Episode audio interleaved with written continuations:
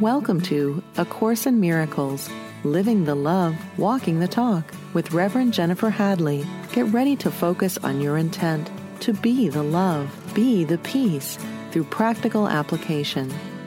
Here is your host, Reverend Jennifer Hadley. Bonjour. Bonjour. oh, happy day. yes, my name is Jennifer Hadley. We're talking about A Course in Miracles, and today our topic is the prison of body ego identification. And we're going to be looking in the text of A Course in Miracles at chapter 4, section 5 and it is entitled The Ego Body Illusion. Yes, I've recently been preparing for a program I'm going to start offering in May called Change Your Mind About Your Body, something I've done so much work with and it's paid off so well. And I'd really like to share a lot of that and some of my other Course in Miracles teachers, friends, teacher friends like Alan Cohen and Corinne Zupko, Mark Anthony Lord, and a bunch of others. We are going to join together in this effort. And you ought to be able to go and register and look at the details now at jenniferhadley.com forward slash body. jenniferhadley.com forward slash body. Also, it's on the events page can always find everything that's coming up on the events page, including my prayer power class that starts April 17th.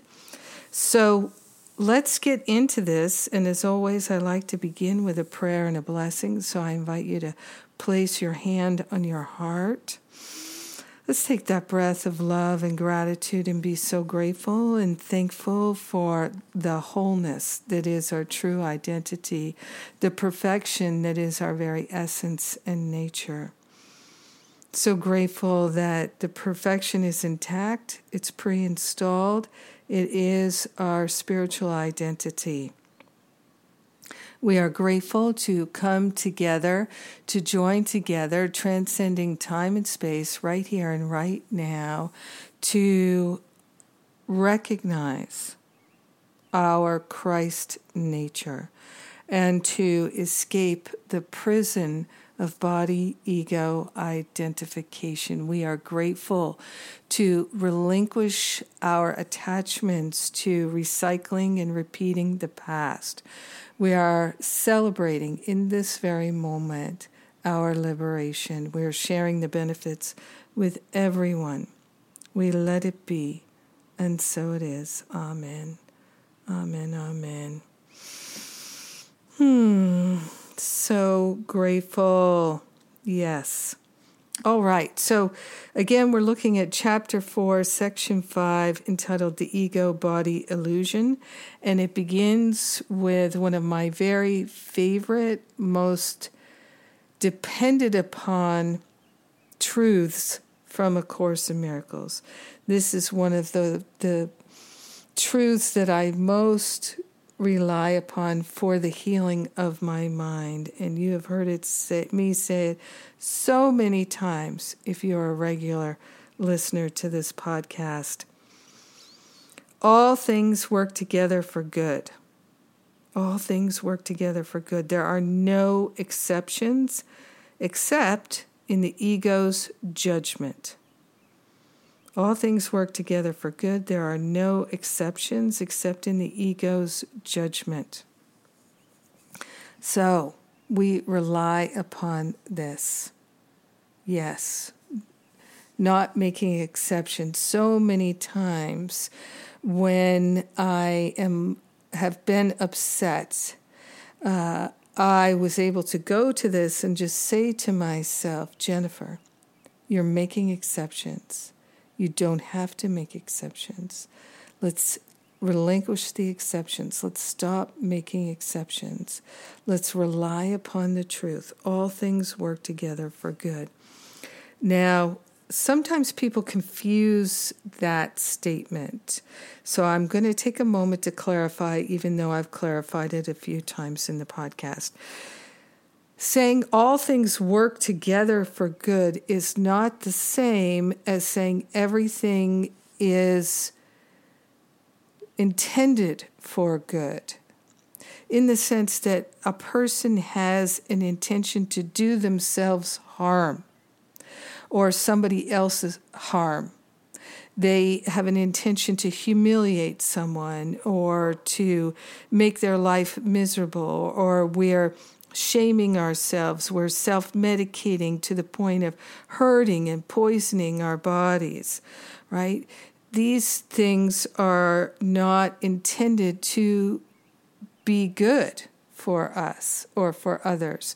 So, but all things work together for good. So if something like that happens, the grace of God is always present, and the grace of God will bring that thing to the light if we allow it. So, uh, so for instance, I've had people say things that were mean and shameful to me. Even even other Course of Miracles people have done that, and what that has helped me in its way. It's helped me a number of times.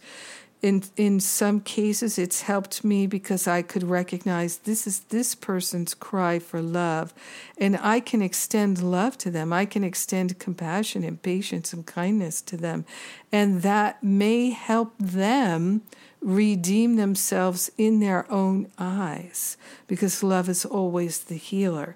Love is the only healer there is. So if I extend love to the person who's being unloving, it may bring them back into their right mind, and it frequently does. So there's that.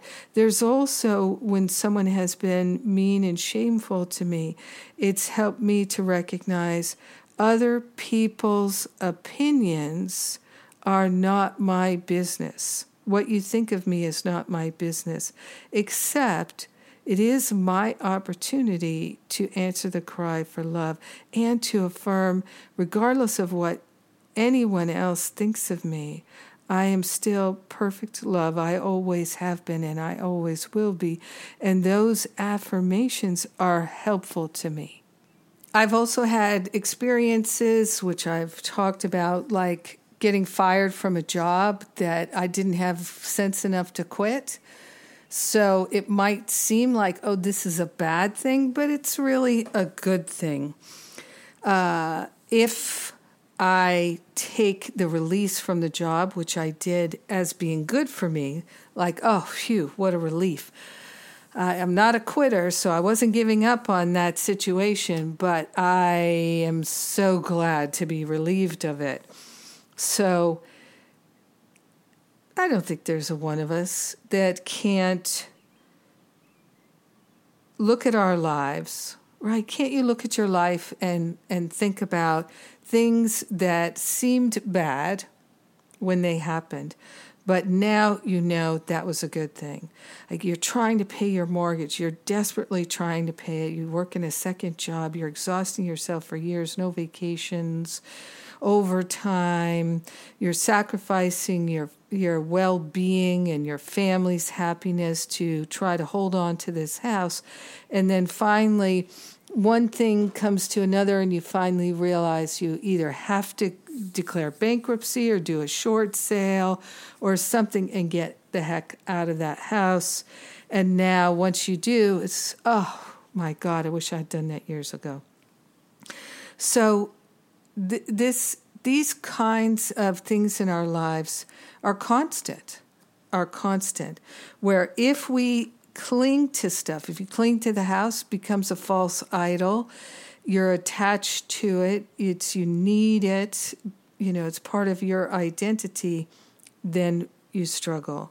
So that's that's the truth for all of us. So all things work together for good. There are no exceptions, except in the ego's judgment.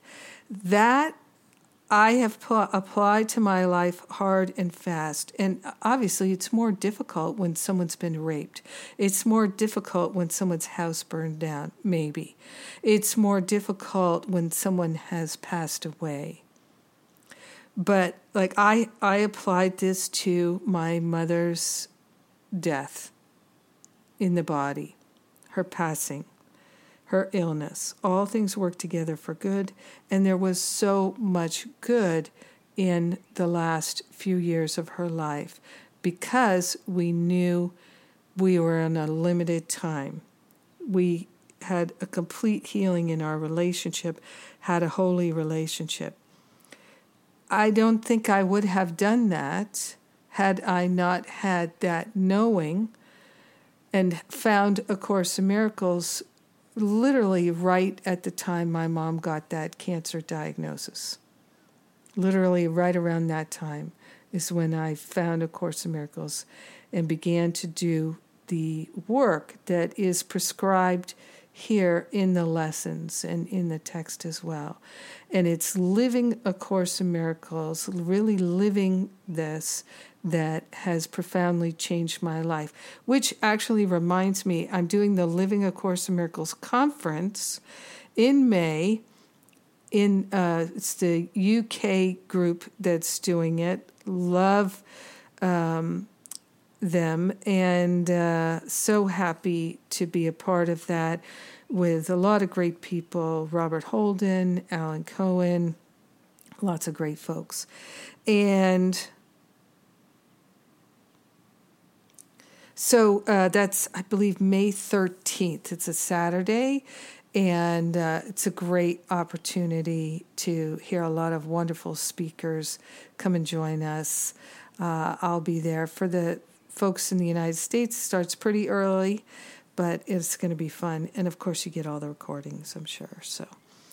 All right, you can find the details at jenniferhadley.com on the events page. Um, all things work together for good. There are no exceptions except in the ego's judgment. The ego exerts maximal vigilance about what it permits into awareness. And this is not the way a balanced mind holds together. So think about how often you've you realize after the fact you had a distant awareness of something. So, for instance, uh, sometimes when somebody is experiencing a shift in a marriage or relationship, there's infidelity and things like that. And people say, I was totally blindsided. I had no idea that they were cheating on me, that kind of thing. And, but if you, if I have a spiritual counseling session with them and we talk about it, they will begin to recognize, I did know. I did have signs. I didn't want to think about them. I didn't want to look at that. I allowed myself to pretend I didn't know, to pretend I didn't see. Stuff that's happening with our body, in our relationships, in our finances. We can do what they call turn a blind eye towards it. But what he's saying here, the ego exerts maximal vigilance about what it permits into awareness. And this is not a way the balanced mind holds together. So, this is why I say awareness is curative, awareness is healing. When we allow ourselves to recognize what we're feeling, what we're thinking, what's going on in our experiences, and what are the decisions that we're making that we're pretending we're not making. We don't even see it. Awareness is curative. So, this is why we practice being present in the moment now. And so, our self forgiveness work is the most healing thing because it helps us release our attachments to the past and the future and to come into the now moment, which is where the love is. In the now moment, where the love is, that's where the healing is. And that's why the self forgiveness work that we do in the Power of Love ministry in our classes and programs at jenniferhadley.com, we focus so much on self forgiveness because it liberates so quickly. And we gain freedom from the past, the prison of the past. He says here the ego is thrown further off balance because it keeps its primary motivation from your awareness and raises control rather than sanity to predominance.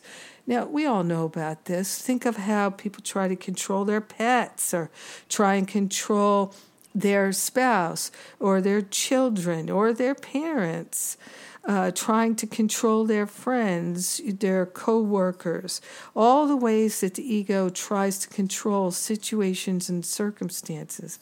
I've talked many times about how I felt like I was a textbook poster child for control freak, and that I uh, one day I had a realization when I was just crashed and burned from the the.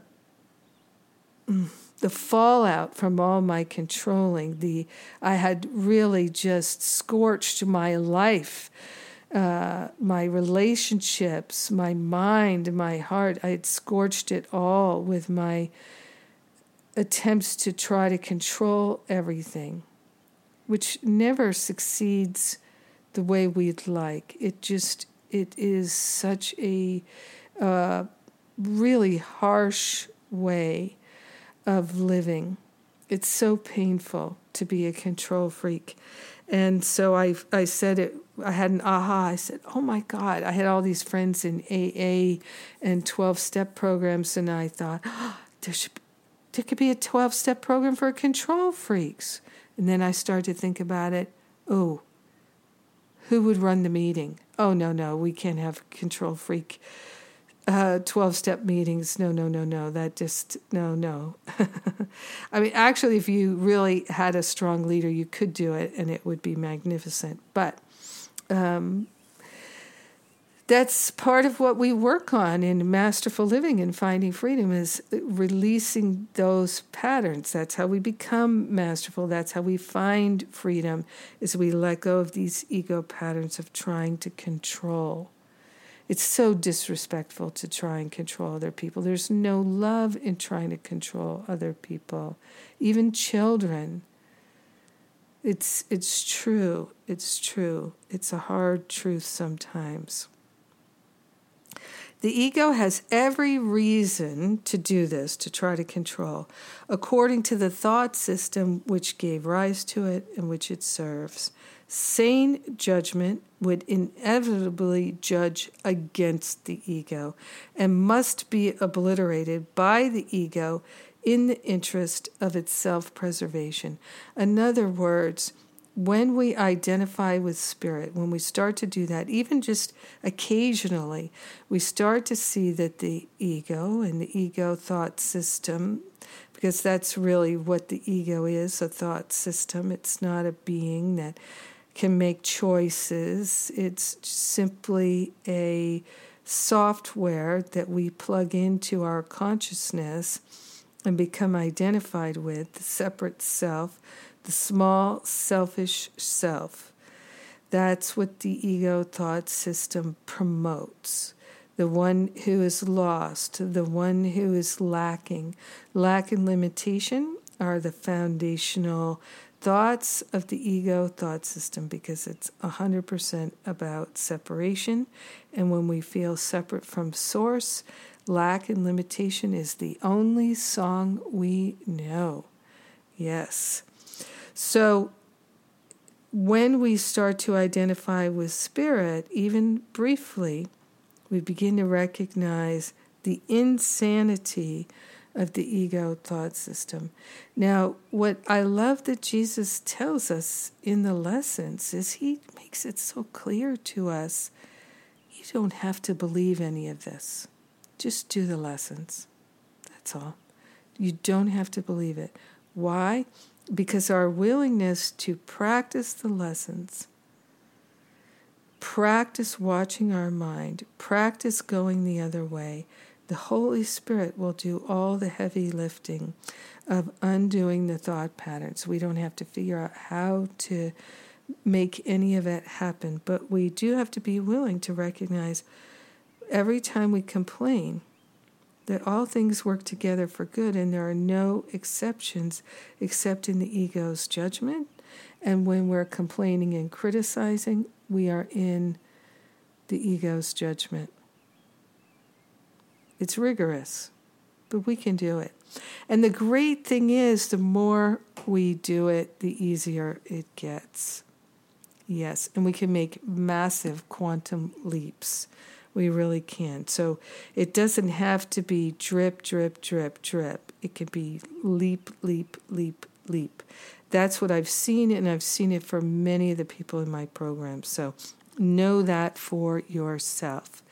Now, it says a major source of the ego's off balance state is its lack of discrimination between the body and the thoughts of God. Thoughts of God are unacceptable to the ego because they clearly point to the non existence of the ego itself.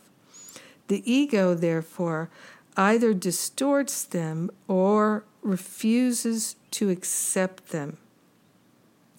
So when we have doubt, that's ego. That's ego. When we feel unsure, that's ego. It doesn't mean we're wrong. It doesn't mean we're bad. It doesn't mean we're a spiritual loser. It just means in that moment, our awareness is running the ego software and we can go the other way. We can make a U turn instantly if we're willing. That's why willingness is the only requirement. So, thoughts of God are unacceptable to the ego. Now, many spiritual students have done something interesting. They have done put the ego in charge of their spirituality. And when that happens, what's going on is the person is studying spirituality but not practicing it thinking about it, reading about it, listening to it, but not actually practicing it, not making those willingness choices to go the other way. So, ego cannot make God thoughts cease to be. Ego therefore tries to conceal not only unacceptable body impulses, but also the thoughts of God because both are threatening to it. Being concerned primarily with its own preservation in the face of threat, and remember the ego is under constant threat because God thoughts are constantly in our awareness because we are of God and our mind is the mind of God. So we may not be believing them and choosing to think them and give them our attention, but they are still there. The still small voice never goes away. We just, if we're ego identified, we've set up uh, whatever kind of noise suits us to try to drown out the still small voice. But having a, been a spiritual counselor for decades, I can tell you when I drill down with someone, they usually are able to say, I did hear the still small voice and decided against it. And that's something I used to do all day, every day. So it's very common. It doesn't mean you're stupid or wrong or bad. It just means you're more ego identified. And that can shift really quickly. I'm telling you, it can. yes! So the ego thought system either distorts thoughts of God or refuses to accept them. It also tries to conceal unacceptable body impulses as well as the thoughts of God because both are threatening to it. Being concerned primarily with its own preservation in the face of threat, the ego perceives them as the same. Now, think about this how the, the body is the ego identity It's it's part of that functioning when we think of ourselves as a body. So think of how much stuff related to the body brings us shame. It's our thoughts about it. So for instance, I have cellulite. Okay, I've had cellulite my whole adult life. And I in the past I used to feel ashamed of it. I don't feel like I really feel ashamed of it anymore. I've definitely come to acceptance of it. And as I've come to acceptance of it, I've also seen it lessening and shifting. And so there's all kinds of things that I notice that as my mind lets go of the opinions, the judgments, the shame that I have had about my body, not only the better I feel about my body, which of course influences the body, uh, because I am not a body, but I am projecting thoughts onto the body. And as I heal my mind about the body and my identity, I experience life differently with my body. Oh my goodness, it's time for me to take a break. Woo, it goes by so fast. All right. Well, my name is Jennifer Hadley. We're talking about A Course in Miracles, and we're talking about the prison of ego body identification and breaking free from it. Yes, yes, yes. A lot more to come. So stay with me.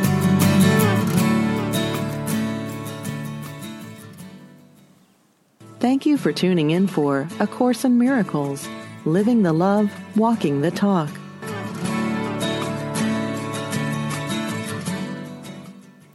Welcome back. Welcome back. So, we are shifting that ego body identification to being identified with our true self, our higher Holy Spirit self. Now, one of the things here is it, that Jesus is saying to us that the the ego thought system puts thoughts of God and unacceptable body impulses in the same category.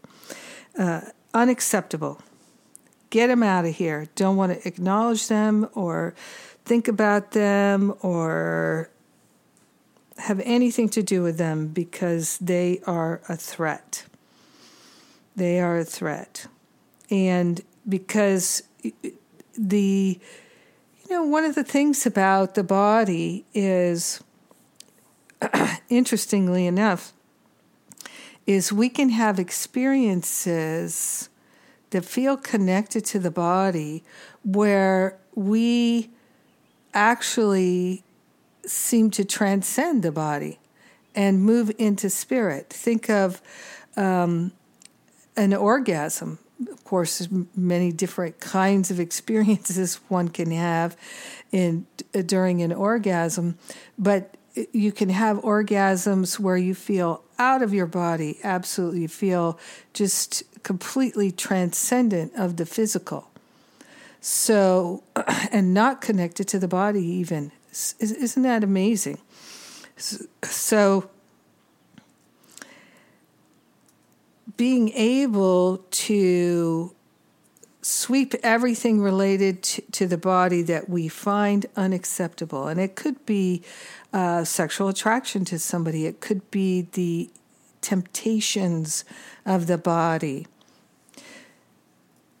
as well as the thoughts of God. These are the things where the ego is intent on ignoring. So, any thought system that confuses God and the body must be insane. Yet, this confusion is essential to the ego, which judges only in terms of threat or non threat to itself. In one sense, the ego's fear of God is at least logical, since the idea of God does dispel the ego. But fear of the body, with which the ego identifies so closely, makes no sense at all. So if you were thinking, this doesn't make any sense, Jesus is saying, yes, you're right. The body is the ego's home by its own election. It is the only identification with which the ego feels safe, since the body's vulnerability is its own best argument that you cannot be of God. So the fact that um, it seems like we're a body and we could seem to get sick and die this is an argument from the ego's perspective that we cannot be of God. This is the belief that the ego sponsors eagerly. Yet the ego hates the body because it cannot accept it as good enough to be its home. Think about that. Who's talking about that? That the ego thought system despises the body because it's not good enough to be its home. Now just pause for a moment and think about the litany of ego thoughts you may have had in your life against the body that it's not good enough. Something's wrong with it. It's bad. It's unacceptable. It's ugly. It's weak. It's deformed. It's depraved in its cravings and all of that. Attributing that, because that is one of the things the ego thought system does, is it attributes the cravings that we have to the body itself. But the cravings are in the mind, they're not in the body. I've talked a lot about that. I'm not going to go into that right now, but that's the thing. We think the body is addicted. We think the body has to go through withdrawal. And everything in the world of form will teach you that is so. And I know it's not so. It's all in the mind. And we can transcend, transmute, and liberate from this idea that we're convinced that the body has to go through things. It flashes into my mind right now that um, there's a, a, story that Paramahansa Yogananda tells in Autobiography of a Yogi. I read it so long ago, but I, I, I recall that there was a, in his journey of awakening and, and being a rather new spiritual student, he had uh, he he was overweight according to him, I guess. And again, I haven't thought of this or I would have prepared it, but uh, I seem to recall he tells a story about how he lost 50 pounds in three days. That that's what I recall. I could be wrong, but it just went away. And that was one of the first miraculous things that happened for him, as I recall. And it's happening at the level of the mind. The body is a projection. Let's let go of what we think things have to be. Ah, I've just I've seen it so often that people work so hard, including me, to lose weight only to find it again plus more. I've done that in finances. I've done that with my body. So what I've learned is the consciousness have, has to shift in order for there to be a sustainable change. The consciousness to, has to shift. All right, so the ego hates the body because it cannot accept it as good enough to be its home. Here is where the mind becomes actually dazed. Being told by the ego that it is really part of the body and that the body is its protector the mind. So the here's where the mind becomes actually dazed, being told by the ego that it, the mind, is really part of the body and that the body is the mind's protector. The mind is also told that the body cannot protect it. Therefore, the mind asks, Where can I go for protection? To which the ego replies, turn to me. So think of how many millions of times in your life you have turned to the ego for body protection. Uh, using the ego thought system to keep you from doing something harmful by shaming, by threatening, that kind of thing. If you eat any of those brownies, you are a terrible, terrible person. I, I think I mentioned this maybe a couple months ago. I started to watch a TV series uh, about the rise of the um, aerobics movement in the United States, and um, it's a fictional series, uh, but I think it, it, it's based in some truth. And uh, maybe on Hulu, and uh, the woman who's the lead character in it, she's a thin woman. Objectively, she is a thin woman, and she's calling herself fat, and she hates herself for wanting to eat what she thinks are fattening foods and she berates herself and her self talk is so unkind. And of course, her talk about other people is really unkind too, mentally. She keeps it all in, and she is ego personified. And yet, she, her spirit is yearning to break free of this body identification and this ego identification, one in the same, that it's locked her in. She's in a prison around it.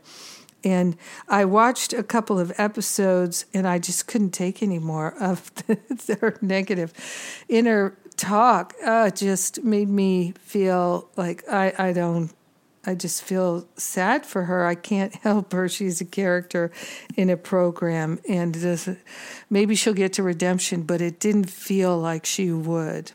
So, because some people don't choose that, they don't wake up, no matter how painful it gets, they just keep managing and p- coping without transcending or transmuting because they are not listening to the Holy Spirit that still small voice. So the mind becomes actually dazed, being told by the ego that the mind is really part of the body and the body is its protector. The mind is also told that the body cannot protect it, right? Think of how many people believe that our awareness, our thinking happens in the brain. Now, the brain has a lot to do with the body that the spirit can easily transcend.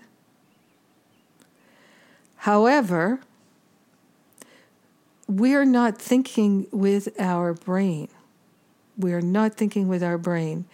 Otherwise, you wouldn't be able to have the myriad of stories we have of people who are on an operating table and they're able to pop out of that body identification and watch the operation or people whose body dies in a car accident.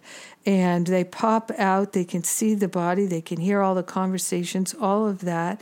And then later they get revived their body gets revived they pop back in.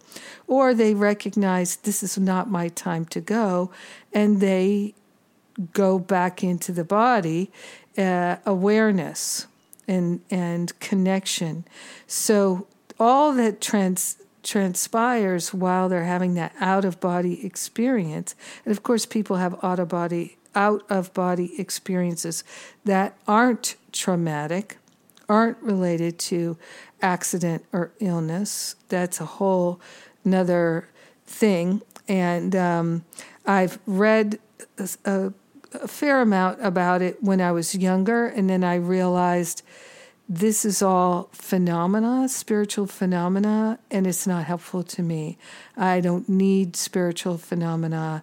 I am interested in uh, awakening, and spiritual phenomena could be a huge distraction for me. So I just turned away for it. And there was something about studying the different kinds of phenomena that started to feel icky to me. So the mind asks, Where can I go for protection? And the ego says, Turn to me. The mind, not without cause, reminds the ego that it has itself insisted that it is identified with the body. So there is no point in turning to the ego for protection or the body. The ego has no real answer to this because there is none, but it does have a typical solution. So the ego has a typical solution. It obliterates the question from the mind's awareness. It's like erases the question.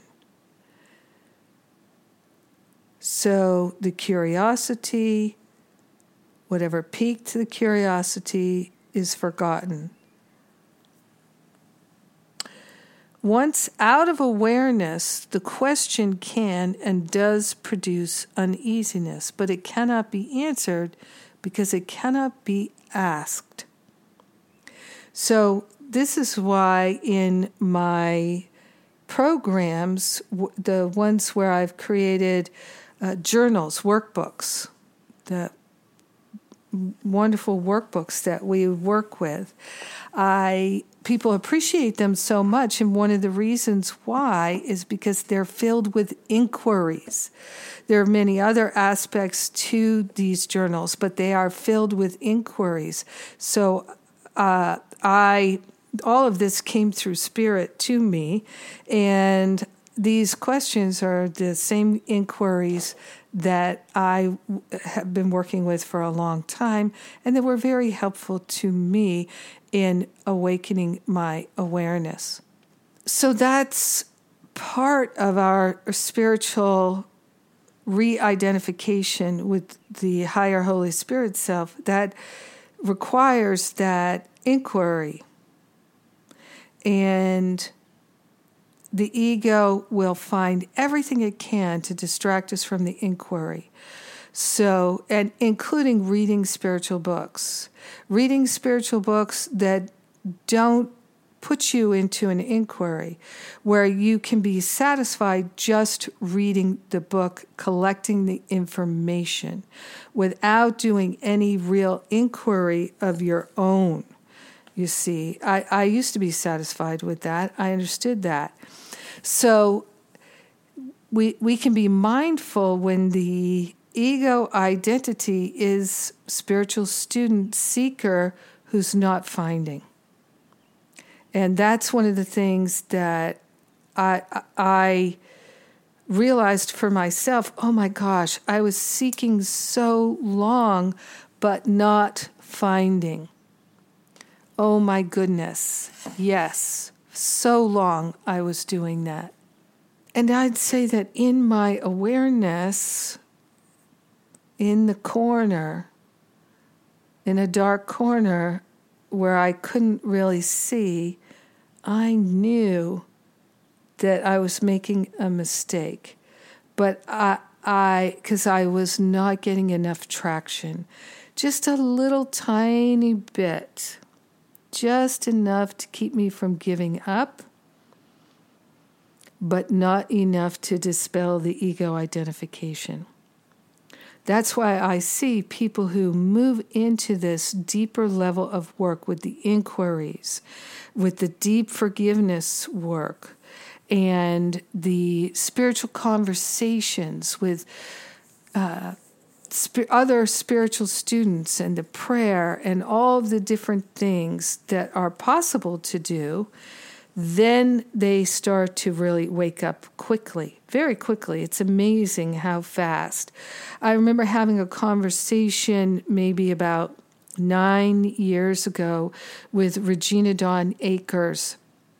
And we were, she was talking in one of the Living A Course in Miracles classes about her uh, most intense time of awakening. And like me, it was a three year period.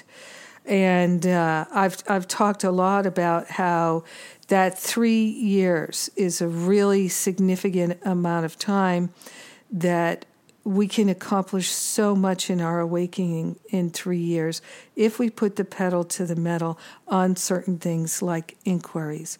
So the ego says, Turn to me, but then it el- eliminates our questions. It doesn't answer them, it eliminates the question from our awareness. We forget that. And think about this think about how many times you've had ahas that you can't remember later. Right? So that's when our ego identification is strong, and that can shift, and then you get to keep your ahas. And that's a wonderful, wonderful thing. so, uh, the here's the question to be asked Jesus says, Where can I go for protection? Seek and ye shall find does not mean that you should seek blindly and desperately for something you would not recognize. That's key. You're, if you, you're looking for something you can't recognize, for me, it's just don't look for it. Go to the Holy Spirit, say, I'd like this. I'd like to remember the truth. I'd like to live by the light of the truth instead of seeking and seeking and not finding. So, seeking and ye shall find does not mean that you should seek blindly and desperately for something you would not recognize.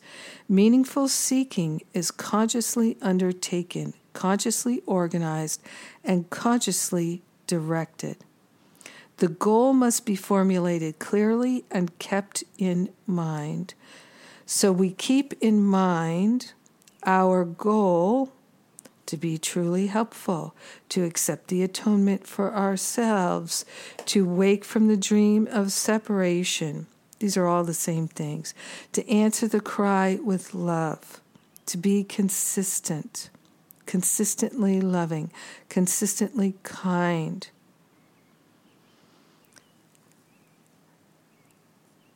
learning and wanting to learn are inseparable.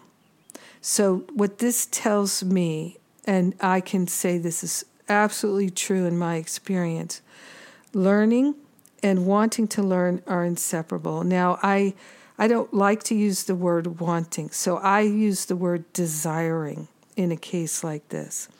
Learning and having the desire to learn are inseparable. So, our desire precipitates the learning. Our desire to remember the truth precipitates the truth awakening, dawning in the mind. You learn best when you believe what you are trying to learn is of value to you.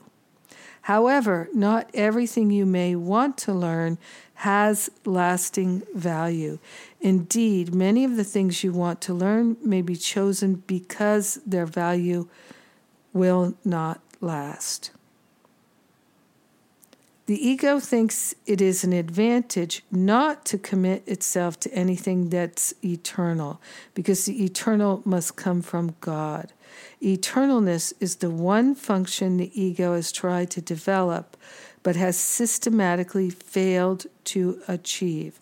Hence, the body dies. So,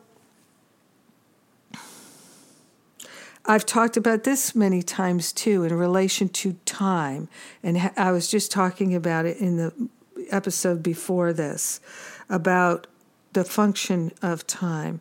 Many spiritual students have issues with time. There's not enough time for me to do my spiritual practice, etc., because the ego is directing their use of time, their thoughts about time, their ego identified in terms of time. And so the release from that, I found, is exactly what Jesus is saying here. Eternal the ego thinks it is an advantage not to commit itself to anything that is eternal, because the eternal must come from God. Eternalness is the one function the ego has tried to develop, but has systematically failed to achieve. The ego compromises with the issue of the eternal, just as it does with all issues touching on the real question in any way by invo- becoming involved with tangential issues, issues, it hopes to hide the real question and keep it out of mind. So the ego is many times for many people afraid of death and seeking longevity, intense concern about aging all things related to the body, longevity, aging. The healed mind understands I'm eternal, I am not a body. I have the use of this body for a time. How am I going to hold the body in my mind? How will I treat the body? With love, with care, with kindness, with respect knowing that the body is made up of elements, elemental beings, bringing this body for my use.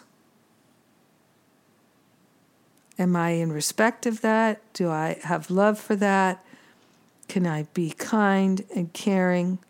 Or is the body my enemy? For many people, the body is the enemy. Oh my goodness, it is time for me to wrap this up. if you like this topic, check out my Change Your Mind About Your Body program that's coming up. I think it will be very helpful, and I, I am grateful to be able to offer it. Let's place our hands on our heart and be grateful and thankful that the love of God is what we are. We are not a body, we have a body. Hallelujah.